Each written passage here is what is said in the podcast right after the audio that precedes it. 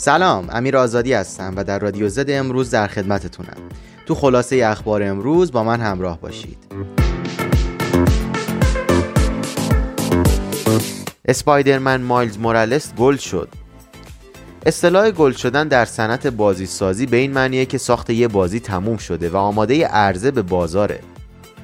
استودیوی اینسامنیا گیم دیروز به طور رسمی اعلام کرد مایلز مورالس گل شده و آماده منتشر شدن روی PS4 و PS5 در کنار این خبر یه اسکرین شات از بازی هم منتشر شده که جزئیات خیره کننده لباس مایلز رو نشون میده.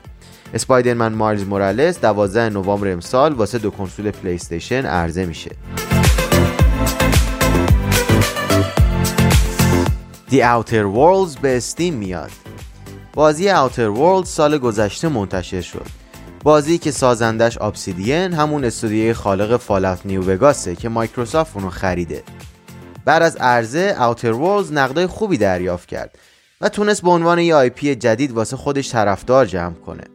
حالا امروز Steam اعلام کرده که این بازی 23 اکتبر روی store Steam قابل دسترس میشه. اگه به بازیهایی مثل Fallout و Mass Effect علاقه دارین Outer Worlds می‌تونه بازی RPG محبوب بعدیتون باشه. ممنون که با رادیو Z امروز همراه شدید. مثل همیشه می‌تونید برای دسترسی به ویدیوهای بیشتر ما به تلگرام، اینستاگرام، آپارات و وبسایت زوتکس Gaming مراجعه کنید. تا پادکست بعدی بدرود.